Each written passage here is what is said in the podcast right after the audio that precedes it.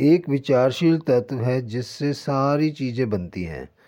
और जो मूल अवस्था में ब्रह्मांड की सभी आंतरिक जगहों को भरता है और व्याप्त होता है। आज हम जिस बुक की बात करने वाले हैं, उसका शीर्षक है, अमीर बनने का नया विज्ञान, जिसे वेलेट डी वेटलस ने कलमबद्ध किया है। यह पुस्तक किसी दर्शन पर नहीं, व्यवहारिकता पर आधारित है। इसमें कोरे सिद्धांत नहीं, कारगर नियम बताए गए हैं। यह उन लोगों के लिए लिखी गई है, जिन्हें धन की सबसे अधिक आवश्यकता है। इस बुक में लेखक ऐसे लोगों के बारे में बात कर रहे हैं कि जिन्हें अमीर बनने की चाह है, वह बताते हैं कि लोग गरीबी के बारे में चाहे जो कहें, सच तो यही है कि अमीर बने बिना कोई भी वाकई सुखी या सफल जीवन नहीं जी सकता। जब तक हमारे पास पर्याप्त धन ना हो, तब तक हम अपनी महानतम क्षमता या संभावना तक कभी पहुँच ही नहीं सकते।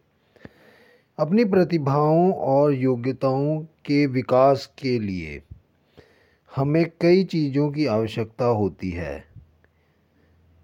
यहीं पर लेखक कहते हैं कि अमीर बनने का भी एक विज्ञान होता है। यह भी रसायन शास्त्र या गणित जितना ही स्टिक विज्ञान है। इसके भी कुछ निश्चित नियम होते हैं। और जो कोई भी इन नियमों को सीखेगा और इनका पालन करेगा, वह निश्चित रूप से अमीर बन जाएगा। यह विज्ञान उस प्राकृतिक नियम पर आधारित है, जो कहता है, समान कारणों से हमेशा समान परिणाम मिलते हैं।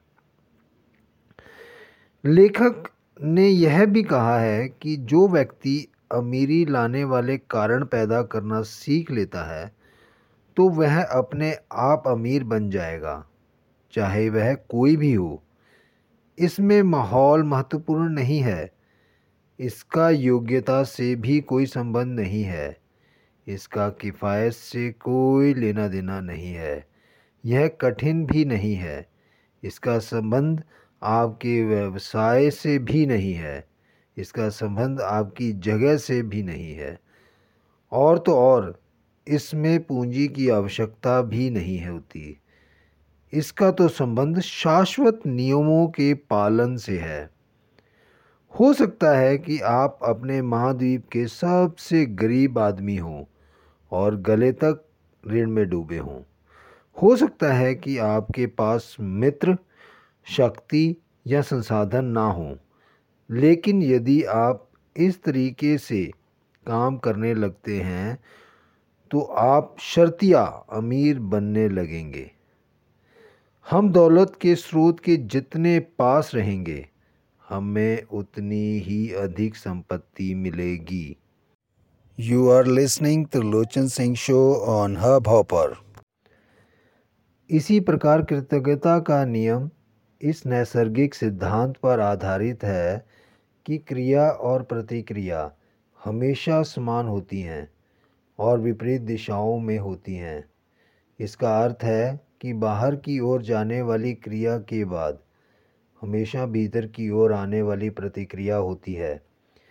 कृतज्ञता के बिना आप में अधिक शक्ति नहीं होगी, क्योंकि कृतज्ञता ही आपको शक्ति के स्रोत के साथ जोड़ती है। लेखक यहाँ बताते हैं कि सर्वश्रेष्ठ पर ध्यान केंद्रित करने का अर्थ है, सर्वश्रेष्ठ से घिरे रहना। और सर्वश्रेष्ठ बनना। हमारे भीतर की सृजनात्मक शक्ति हमें उसी छवि में ढालती है, जिस पर हम ध्यान देते हैं। आपको अपनी मनचाही चीज़ की स्पष्ट और स्टिक मानसिक तस्वीर बनानी होगी। यहाँ लेखक यह भी बताने की कोशिश करता है कि मिलने के विश्वास के साथ प्रार्थना में जो मांगोगे, वह तुम्हें मिल जाएगा। आप अपनी आस्था और इरादे को जितनी अधिक देर तक बनाए रखेंगे, उतनी ही जल्दी अमीर बनेंगे। इसके बाद निराकार आस्था और इरादे के साथ बनका कर रखी गई। आपकी मन चाही तस्वीर को ग्रहण कर लेता है और उस पर काम भी करने लगता है, इस पूरे ब्रह्मांड में। ऐसी कोई भी चीज़ ना पड़े जो आपके मस्तिष्क में कमी और कष्ट की बुरी अंधेरी तस्वीर भरे, क्योंकि गरीबों को परोपकार की आवश्यकता नहीं है, उन्हें तो प्रेरणा की आवश्यकता है। यहाँ लेखक बताना चाहते हैं कि अमीर बनने का विज्ञान बिल्कुल नहीं चाहता कि आप किसी दूसरे व्यक्ति या वस्तु पर शक्ति या मानसिक नियंत्रण का प्रयोग करें। दरअसल ऐसा करने से आपकी प्रगति में विलंब ही होता है, जहाँ भी जीवन की वृद्धि रुकती है, ठहराव या मृत्यु तुरंत आ धमकती हैं। एक बात सुनिश्चित कर लें और अपना आश्वासन हर उस व्यक्ति तक पहुँचाएँ जिसके आप संपर्क में आते हो, चाहे सौदा कितना ही छोटा क्यों ना हो। जिन लोगों के साथ आप व्यवसाय नहीं करते या जिन्हें आप कोई चीज़ नहीं बेचते हैं, उनसे भी सामाजिक मेल जोल के दौरान वृद्धि का विचार बनाएँ। दूसरों के साथ आपके सभी संबंधों में निहित मुख्य विचार, उन्हें वृद्धि का एहसास देना होना चाहिए। अपना हर काम एक दृढ़ विश्वास के साथ करें कि आप एक प्रगतिशील व्यक्ति हैं। और अपने संपर्क में आने वाले सभी लोगों के जीवन में वृद्धि और विस्तार करते हैं। आपको यह एपिसोड कैसा लगा, हमें कमेंट में ज़रूर बताएँ। अगर आप किसी अन्य टॉपिक पर पॉडकास्ट सुनना चाहते हैं तो हमें लिख भेजें। जिस भी टॉपिक की डिमांड अधिक होगी, उसे हम अपने पॉडकास्ट में ज़रूर शामिल करेंगे।